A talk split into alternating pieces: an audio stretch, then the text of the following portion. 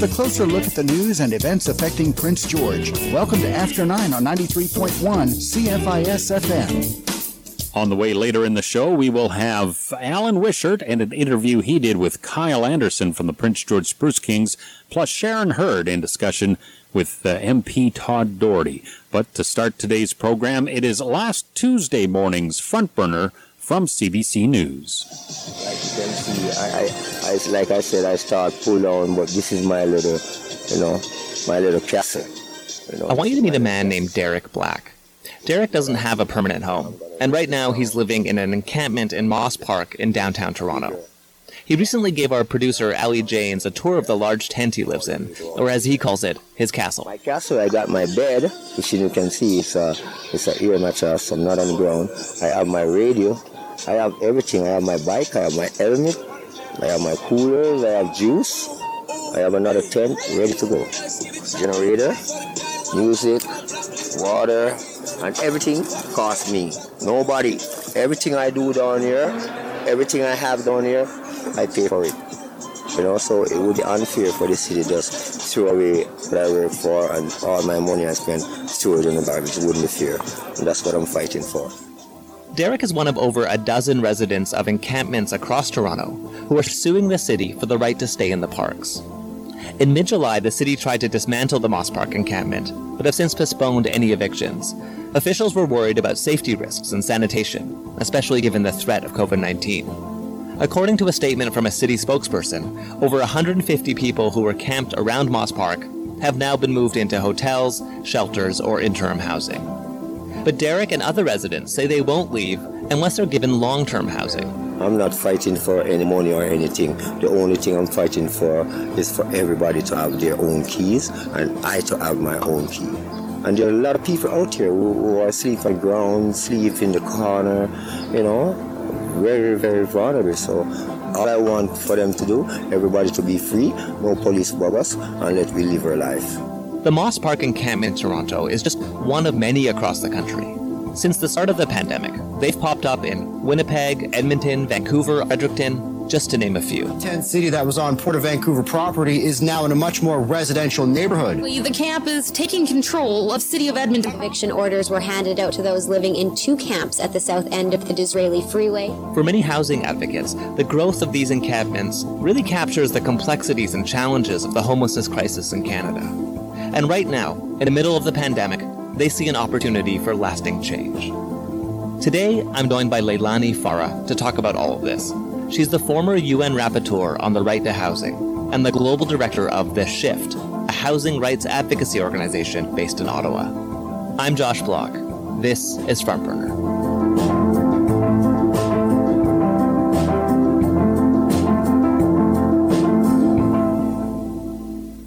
Hello, Leilani.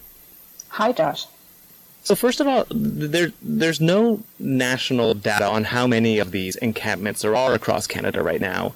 But even just right here in Toronto, I mean, I went for a run this morning and passed by four different parks where people were sleeping in tents. What do we um, know about the number of these new encampments across the country? Yeah, well, we don't know the number. There isn't any official body responsible for counting the number of account- encampments across the country, which is a problem in and of itself. But you know, most uh, people I'm speaking with, and these are actually city officials who who do care a lot more than you might think about this problem. Um, but they're saying we cannot stop the encampments from um, arising every time we try. We, you know, we'll house some people, but we're not house, able to house everyone, um, mm-hmm. and uh, the the population just keeps growing. So it's not good news. Tell me more about why we might be seeing an increase in these encampments during the pandemic. So shelters tend to be pretty packed places, right? So in the face of the pandemic, we know that you have to physical distance. So what shelters did rightly um, was they said, okay, well, we've got to separate out our beds. So you're taking, let's say, a shelter that's got 100 beds and you're moving those beds six feet apart. Well, you have limited space. So you may go down from 100 beds to, let's say, 30 beds or 35 beds. So where do those 70 people go? There haven't been adequate provisions to ensure that they are housed somewhere. And also because people living in homelessness feel unsafe in shelters in the midst of this pandemic. They're fearful about contracting the virus, and an encampment offers them um, more space, obviously, and an opportunity to um, perhaps, you know, self isolate uh, uh, if that's what they want to do or, or need to do. Well, you know, the c- concern about catching and spreading COVID was something that Derek Black, who we heard from in the introduction, expressed to us as well. The reason why I choose to come to, to Moss Park is because of the covert and I didn't want to take it from outside to my mom, who's an elderly lady. So I decided to come out here and build a camp with my girlfriend because of the covert overfed Victor too. A lot of people have it there. So I rather both of us out here and you know, cool and free and you know, everything. So that's why we choose here. And Leilani, what does what Derek's saying say about the way the pandemic is affecting the lives of the homeless and, and the precariously housed? Oh, I mean, people living in homelessness are really having to look after themselves. That's clear. And trying to navigate this, um, the virus and their own personal realities, which is really tough, right? So he's making tough choices. Mm-hmm. He's trying to figure out how he can stay as healthy as possible so that he can continue to see his mom, right? That's, those are tough choices without being provided the supports that he might need to actually make that true and real and viable. So, for example, when we the, the first clip of Derek, he he described his living circumstances. I have my coolers, I have juice, I have another tent ready to go. What he doesn't have, and I understand this about Moss Park, is clean running water, access to clean running water. That should be provided by the city. Um, right. Properly serviced portolets or toilets and sanitation stations should be on site. I mean, if we're serious about ensuring as few people are infected by this virus as possible, that has to include homeless people. And that means where they've set up an encampment, services have to be provided so that they can protect themselves. So, so these encampments are, are springing up across the country. How would you characterize the, the typical response by city officials? A lot of cities just try to sweep them away, evict the residents, don't engage residents in meaningful consultation. They often engage the encampment, you know, without actually having a solution and a long-term solution for the residents. Uh, they don't trust uh, the organizations and everything else for the housing because they figure it's going to be the same thing like last time. They're going to put them in the housing, they're going to lose all their belongings, and uh, then after that, they get kicked out and put back out on the street. How do you feel when they come along and try and clear you out? Why? I'm not bothering nobody. Seclusion, in a sense. Um, I'm an addict, so society says this is where we belong, and, and so be it. Most people don't just choose to live in an encampment, uh, and and you know if they could afford to live in a decent apartment. That's just a myth. Some people living in homelessness choose not to live in shelters. This is true and would prefer an encampment, but that's because of the shelter system and the rules and regulations that are um, really not suitable for people living in homelessness. Um, but in terms of encampments, a lot of cities basically their position is to remove the encampment. And that's actually contrary to international human rights law. There is a human rights way to deal with encampments. Oppenheimer Park out in Vancouver, the city of Vancouver did engage in meaningful discussions with the residents and their representatives on several occasions. In London, Ontario, the government, the city government is allowing encampments to stay. They're not trying to evict them, and they've been providing them with basic services. And you know that's a that would be a high watermark. I, I want to reiterate, none of this is cool in terms of ensuring access to adequate housing for people in a way that's consistent with human rights, right? It's just, it's failing. it is failing. Uh, that being said, if people are going to live in encampments, cities really need to make sure that those encampments are as healthy places as possible, right? And that means ensuring basic services, especially in the midst of a pandemic.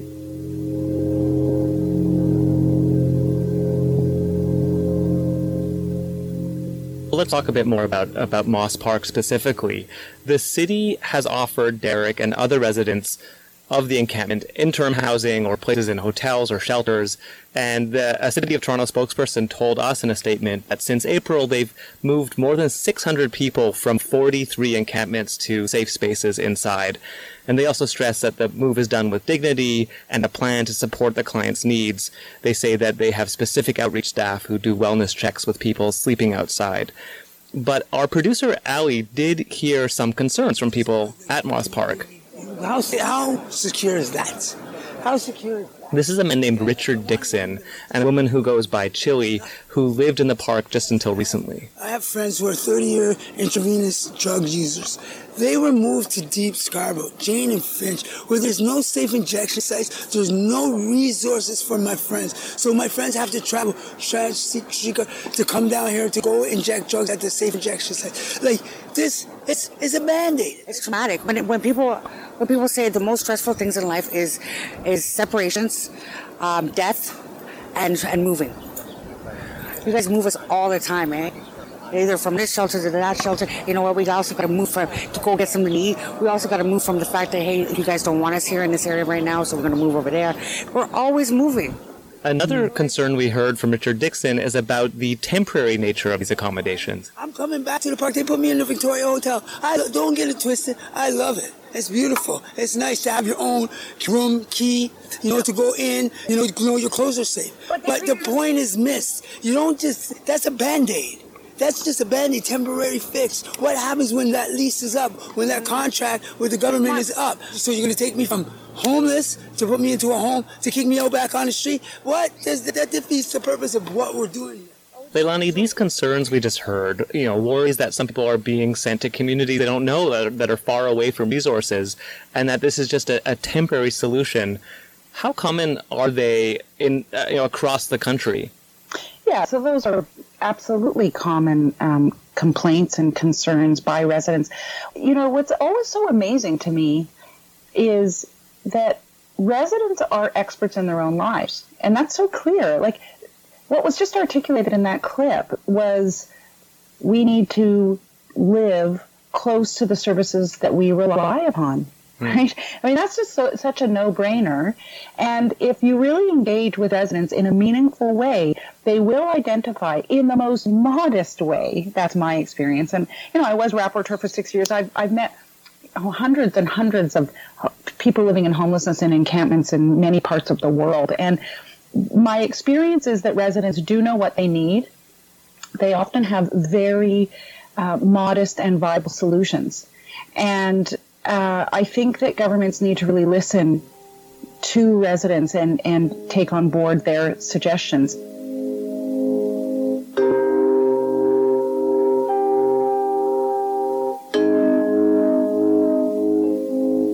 But we also heard from people who said that, you know, even though they were grateful for the food and the shelter and amenities at hotels, they were frustrated about the lack of autonomy that they had there. Here's one man, his name is Zion. The hotels, uh, it's basically like, I don't know, it's, it's too controlled. It's like a jail, like we're monitored. Uh, you can't have people in your room. You can't have your girlfriend over. You gotta be by yourself. You gotta be locked up at 12 o'clock till whenever in the morning. You be there for bed check. They come in your room whenever they want. That that feeling of not feeling uh, free or autonomous that Zion talks about there, is that something that that advocates and government officials consider enough? No, absolutely not. You, you know, it gets for me a, a lot of this gets to the real heart of the matter. Hmm. I actually think overall, most of us have uh, discriminatory attitudes toward people living in homelessness, including government officials. I think in this country, there's generally a sense of like, oh, we should provide charity to people living in homelessness, that they're charity cases. They are absolutely not regarded as rights holders, hmm. right? So when we're fashioning remedies for homelessness, governments aren't saying enough to themselves, okay, like I have obligations as a government. Anyone exercising government authority has international human rights obligations to implement the right to housing. So that should be the starting point. People living in homelessness are experiencing a prima facie violation of the right to housing. There's there's no other way to understand homelessness, right? It's obviously just clearly a violation of the right to housing. And so they are rights holders. I have obligations as a government official. I better do something to ensure they have access to adequate housing. And that that whole train of thought is not happening. I mean, it sounds like a, this question of, of of not just housing, but housing with dignity is something that might not be considered. Is that what you're saying?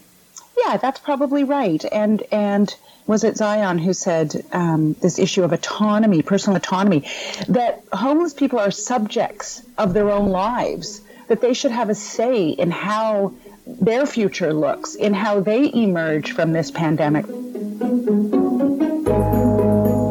shouldn't compromise our values. We shouldn't right. compromise our humanity and our dignity. And it shouldn't uh, be it shouldn't be compared to well, at least you have, at least you have this. It shouldn't be compared to the worst of minimum. It's like a jail thing because they have to turn off light whenever they want.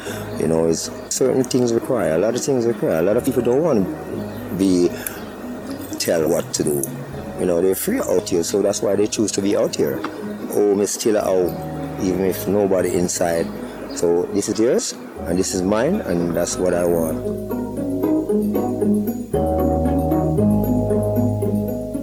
On 93.1 CFIS FM, that is part one of last Tuesday morning's front burner from CBC News. We'll have the second segment of that in a moment here on After Nine.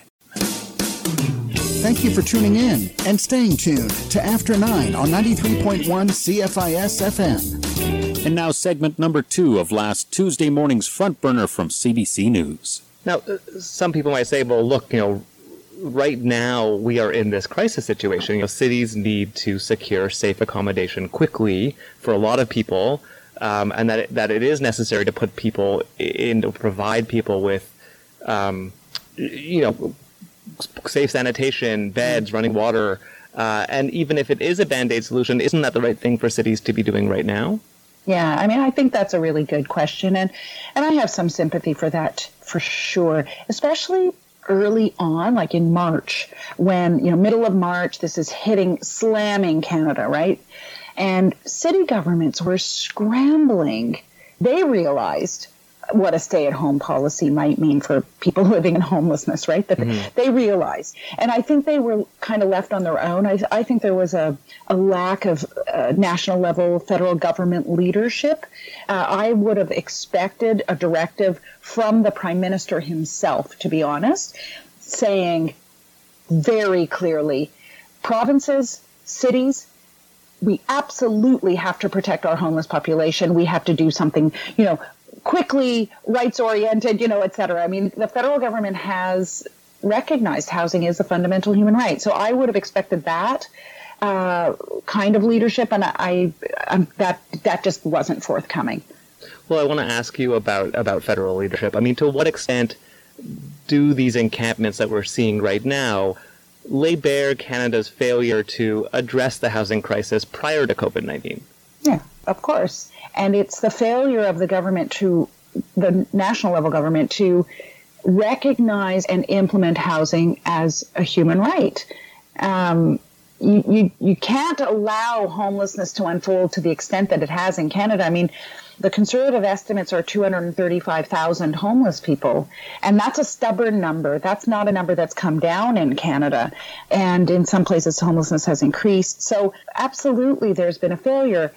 The government has recognized its failure, however. I mean, mm-hmm. they adopted a National Housing Strategy Act last year, and that act recognizes housing as a fundamental human right. They are supposed to appoint a federal housing advocate and a housing council. And those two new mechanisms, I'll call them, um, could play a really significant role in ensuring that the, the country does better in terms of implementing the right to housing and addressing homelessness. You know, you have written about how the Canadian government has a big opportunity now to to address the homelessness crisis in Canada. Can you give me, you know, in a concrete sense, how do you want to see the Canadian government at all levels work on addressing this issue now? One of the things that all levels of government should be looking at is what we might call distressed assets or available assets. They don't have to be distressed. So, for example, uh, Airbnb units that are standing idle and vacant um, because of lack of tourism now, as well as assets that are failing. For example, office buildings might become distressed asset or might be put on the market because people aren't working from offices. Uh, shopping malls, parking lots. There's lots of possibilities, and use those to address the housing crisis and making them available to those in need. Is that something that has actually been tried anywhere? Absolutely. In fact, just recently, both the cities of Lisbon and Barcelona have made moves in that direction. City of Barcelona Mayor Colau has said quite clearly that any unit that has been unoccupied for a year or more will be expropriated by the city and will be used for affordable housing. And I think that's really interesting. I mean, she's it's a stick. In Lisbon, they're using a carrot approach with uh, short-term rentals, not just Airbnb, but all short-term rentals. They're trying to negotiate with the owners of those units to get them to lease them on a long-term basis and at affordable rates. But you know, if you look around the world, homelessness is growing in most countries, but there is one leading light and that's Finland. The Finnish system is financed by public funds and Finnish slot machines, and the idea of housing first is quite simple. When people are homeless, you give them housing first. A home right away, instead of lots of paperwork and temporary accommodation. The only country in the world that has really reduced homelessness and is on track for ending it by 2027, I think. So in Finland, they realized, for example, social assistance rates were too low. And that was part of what was causing homelessness. People were falling into arrears and, and, and self evicting and then falling into homelessness. And that's something that the federal government has some control over, right? Uh, we're seeing in the middle of the pandemic how much money is available when we need it to be available. So uh, that's part of it. Hmm. Just thinking about what you've been saying, you know, clearly these encampments are a symptom of, of a much larger problem across this country. What happens if, if there aren't deliberate steps taken to try and address this issue in a way that you're talking about? Well, I mean, we already have a housing crisis, uh, and we had one before the pandemic. I'm quite fearful about what's to come. I'm worried about current tenants who have negotiated with landlords to pay their rent back. You know, they can't pay their full rent now, but they'll pay it back over time. I'm worried that people won't be able to do that and they will then face eviction. Um, and all of this will just lend itself to increasing levels of homelessness, of course. But what equally concerns me is the federal government needs to recognize the connections between things and ensure that they are paying attention to the big financial actors who have liquidity now, who, who are not suffering, who have deep pockets, and who could really mess with our housing market unless they're regulated properly. And that's what we saw happen in, uh, after the 08 09 global financial crisis or Great Recession, as it's called. And so I'm really uh, terrified uh, that the government won't take the necessary action. And I think uh, there's just not a good news story at the end of all of this if all of these different pockets and groups of people um, and their housing needs aren't addressed. Leilani, thank you so much for speaking with me today. It's a pleasure.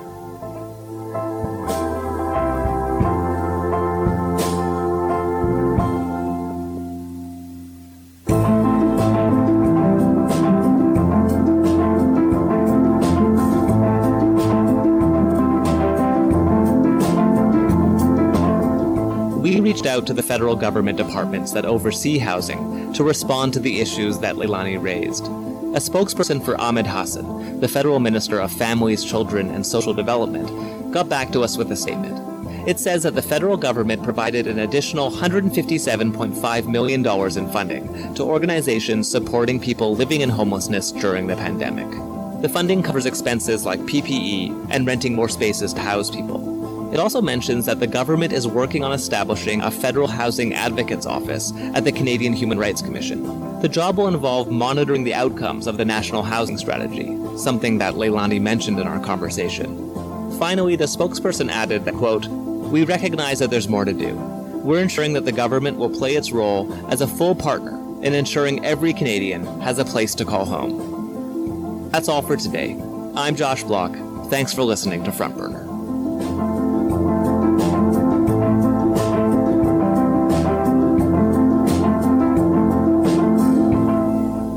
On 93.1 CFIS FM, that is last Tuesday morning's Front Burner from CBC News. You can also catch Front Burner on the CBC Listen app or wherever you find your favorite podcasts. Stick around more on After 9 in a moment. This is After 9 on Prince George's Community Station, 93.1 CFIS FM. Alan Wishart caught up with Kyle Anderson from the Prince George Spruce Kings last week to get us up to date on what's going on in the world of uh, junior hockey. Yeah, so the BCHL's come out, and we're, we're looking at a December 1st start date uh, for the league. And, you know, it gives us the best opportunity to, to hopefully avoid a second wave. And, you know, if that is going to be the case in our province, uh, hopefully that's that's passed by that, that point. And, um, you know, it also aligns with the, with the next NHL season too. So I think it really it's it's a great date to have, and and to actually have a date now is uh, is very important to, to everyone in the league, and you know it's able for us to go after our, our ticket holders and, and our sponsors and and kind of get them set for for what a season might look like. So, do you have any idea at this point on when the schedule itself will be out? Uh, we don't we don't know for sure. Um, I think it's going to depend on when the uh, provincial health office is able to come back with our plan and say that you know you're you're probably pretty close here on December first or, or not. So you know whether that's going to be mid September or, or, late September, we you know we don't really know right now. Uh, everything's so fluid. Um, you know it's been one of those situations. I think we've kind of coined the term shoveling fog around here. It's it's impossible to do, but uh, you have you have to try to do it. And um, so yeah, that's the, that's the hope. Is as soon as we have a schedule, we'll be able to really push forward in uh, in certain things. And I'm guessing to some extent, Wenatchee is still sort of the wild card in this because they're the team that isn't in BC. Yeah, absolutely. Yeah, having a, having one American team, you know, is a is a challenge for our league, and you know, definitely look at some other leagues around. They've got six jurisdictions they got to deal with, and you know, for us only having two is is, is a good thing. The, the negative side, maybe a bit to that, is you know, I believe Chelan County, where Wenatchee is located, uh, just went back into phase one of their reopening plan, so they're struggling a bit. But you know, there's I know there's plans plans in place for them, whether the border opens or not, or um, for them to play this year. So I don't see them taking a hiatus from the league, which is a good thing. And um, you know, we'll just again wait and see what uh, what that entails.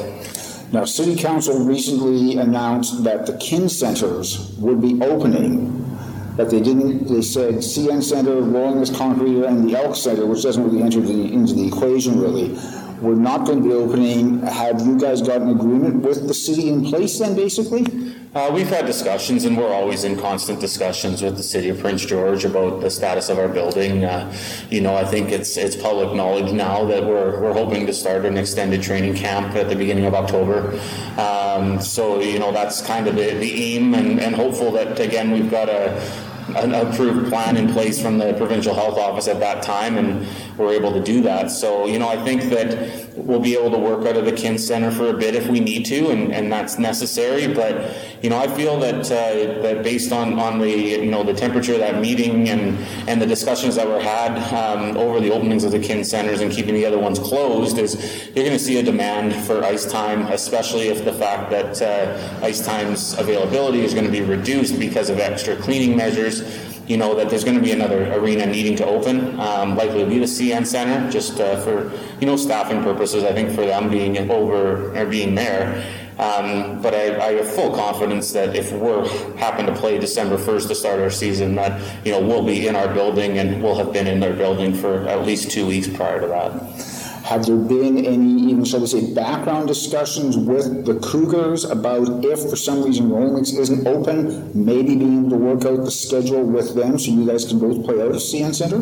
No, there's been nothing at nothing at that time. Um, I think it's it's not something we want to get into. It's not something we want to we want to have to look look at. Um, you know, I think it, it, at the absolute worst case scenario, which I still don't see happening at all, it might be a kin one, uh, a kin one look. But uh, again, with a reduced capacity, it's uh, it's it's not a, a, crazy difference for us really when you when you look at the bigger picture. So we're talking about two months then until the beginning of training camp. But between now and then, you guys have got something else on the go.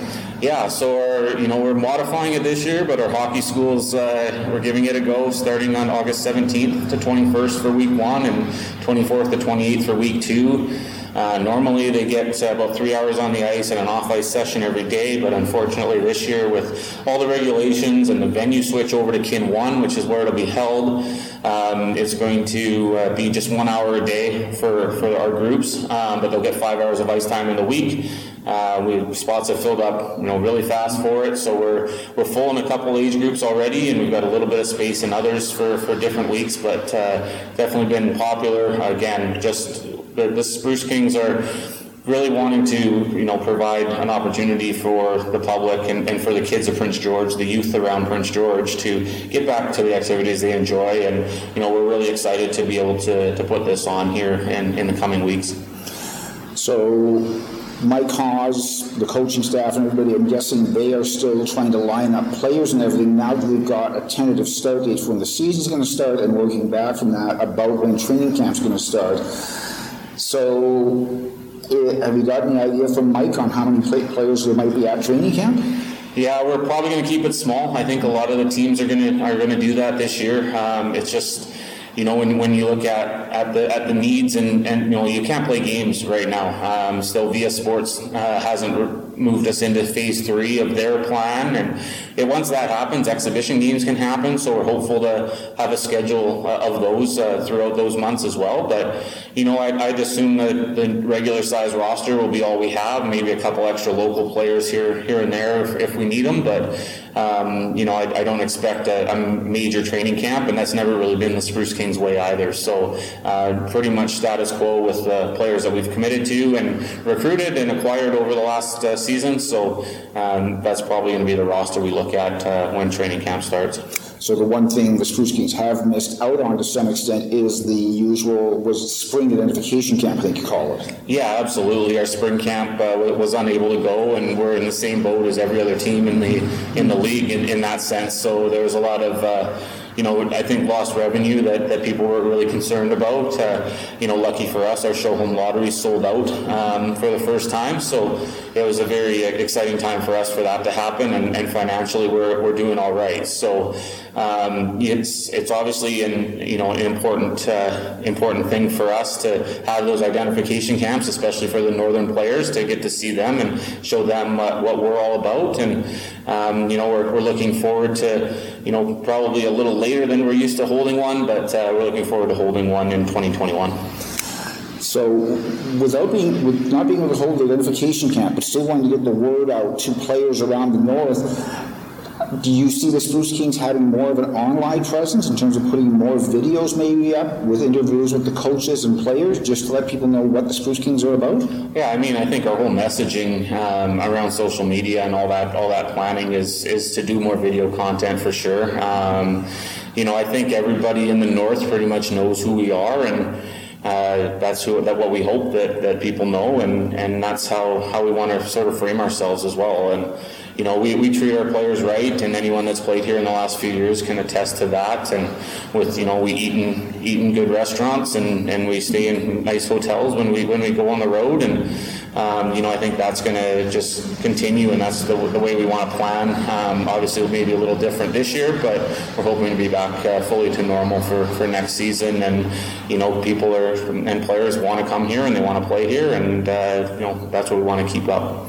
Now, one thing I just thought of if a player had committed, who played for the team last year, they committed to play NCAA hockey this season, and they get the word that no, we're not going to be playing this year, can they still come back and join the Spruce Kings again?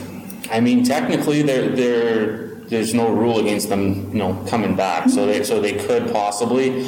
Um, all indications that we have is that NCAA will be going ahead, whether it's a little bit delayed too or not. Uh, we're not sure. I know a, few conferences are just playing within their own conference. They're all bus trips, so they're able to go and they're able to do that. Um, you know, so again, it's it, it's an interesting thing in hockey. You know, we, we've had the discussions internally too that you know hockey's an, an interesting an interesting set of circumstances in the whole you know COVID nineteen situation, um, and the trickle down effect effect could be could be you know really crazy if there's certain players that aren't coming aren't going to school this year and they're coming back and then there's recruits that aren't coming in and you know what do you do? Do you, do you send some of your younger players back to play in academies and, and develop there? And and do that. But I, I don't know. It's it's going to be interesting to see how, how it kind of goes, and you know, it's definitely going to trickle down. But you know, I think we're seeing now all the leagues are pretty much on the same page. When you look at the American Hockey League or the NHL, the American Hockey League, East Coast leagues on the same page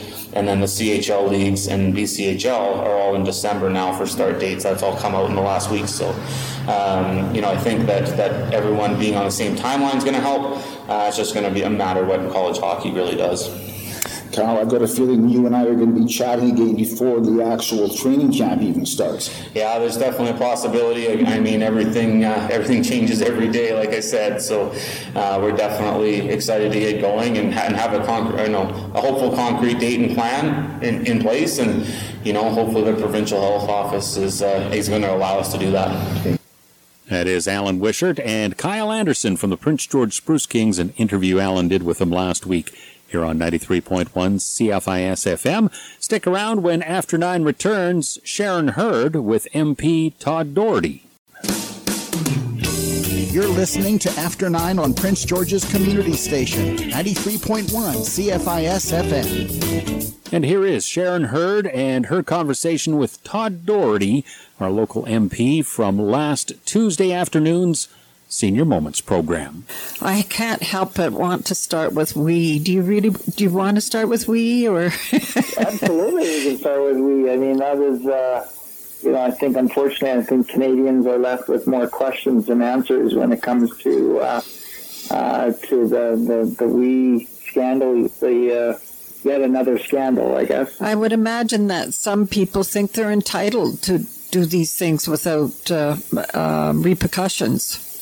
Well, even our former uh, ethics commissioner says that there's a there's a blind spot that our prime minister has a blind spot when it comes to uh, his own, um, uh, I guess, uh, uh, ethical scandals. He he uh, he appears to feel that um, he's invincible and that the, the rules don't appear don't apply to him or his friends. Yeah, yeah, he's he's entitled, and so this is like billions of dollars, isn't it? Yeah, well, it's um, you know uh, uh, the timeline is is something to the effect of uh, in uh, in March, uh, uh, Sophie Gregoire Trudeau um, and uh, her mother-in-law Margaret Trudeau mm-hmm. uh, and uh, and the Prime Minister's daughter Ella Grace attend a WE event in London. On uh, London, you'll remember that um, uh, uh, Miss Trudeau, Sophie Trudeau, came down with COVID at that yeah. time. Yeah. Um, but that was a WE event that they were at. They were reimbursed for their travel expenses and and were paid for by we. And then um, just a short time afterwards, uh, less than a month later, uh, the conversation uh, between the prime minister and the finance minister take place uh, regarding uh, some new measures to help uh, the students students out during the pandemic. Mm-hmm. Mr. Morneau himself has two daughters that are involved with we themselves, um, and um, no sooner than that, I believe uh, Minister Ng, uh, Minister of Small Business, Minister Mary Ng, uh, met with we, encouraged them to actually put a proposal in.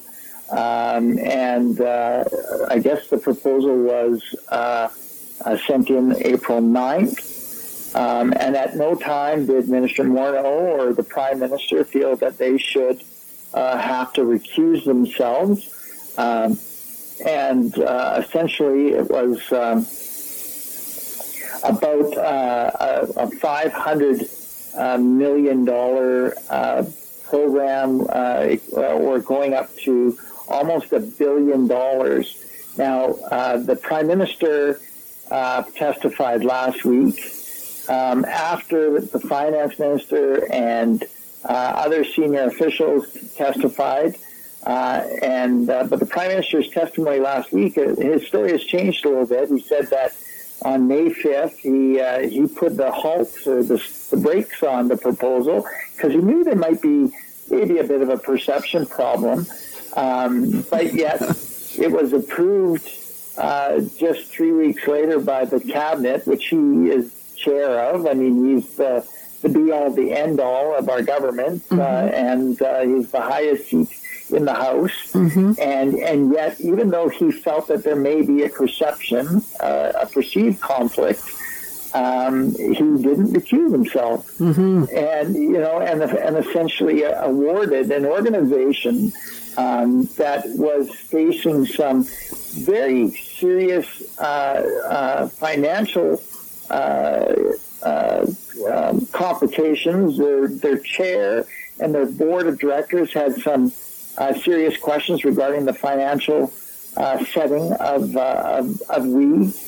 And, and indeed, when the chair was questioning Mr. Keel, the, the Kielburger brothers as to um, you know, uh, getting some answers, uh, the chair was asked to step down or resign, mm-hmm. uh, and then was, and then was fired, mm-hmm. um, and then subsequently uh, most of the board, I, I, believe most, if not all, of the board uh, uh, stepped down following suit.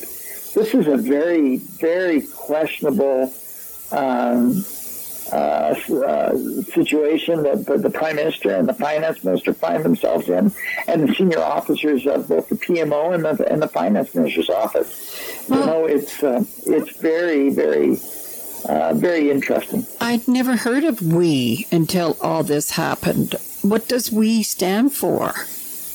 Well, it's a, we is a uh, you know it's a it's a uh, was a youth charity. I, I guess it was about uh, you know, I, I haven't, uh, I, I, don't really, um, I think it's about, it was about empowering youth, and mm-hmm. um, I think it, it had um, uh, some uh, great aspirations, and, I, and, there's no doubt that there are uh, youth and, and uh, children across our country and, and, across the world that perhaps benefited from it. Um, but the, the reality is, I mean, you know, regardless of what we is, mm-hmm. uh, and they have very close ties to uh, Prime Minister Trudeau and mm-hmm. his family. I mean, I think now the latest is dates back to 2007, perhaps. Um, and uh, um, yeah, it's very, uh, very scandalous. Um, yes. You know, the Prime Minister says that.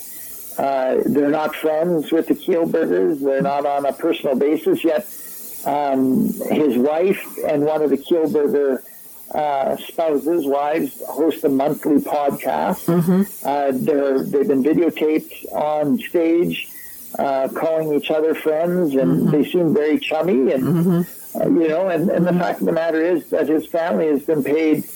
Uh, Prime Minister Trudeau's family has been paid uh, almost a half a million dollars, in excess of half a million dollars that we know of um, since he's been elected prime minister. Um, and it's not just to uh, it's not just to speak. It was to to attend the uh, the after events to uh, you know where there's big name sponsors and what have you. Mm-hmm. Uh, so really be uh, there as uh, on on a Trudeau name, and mm-hmm. so that the Kielburgers could take full advantage of of the the Trudeau, I guess, um, moniker. But how greedy can you get? I mean, I don't think I would have an issue if they were volunteering their time and using their name to help uh, um, raise funds for a youth, um, but not receiving any kind of money. To me, this is just another indication of the greed um, it, that's uh, so obvious in the world. Um, you have an opportunity to use your name to help others, you don't expect to be paid for it.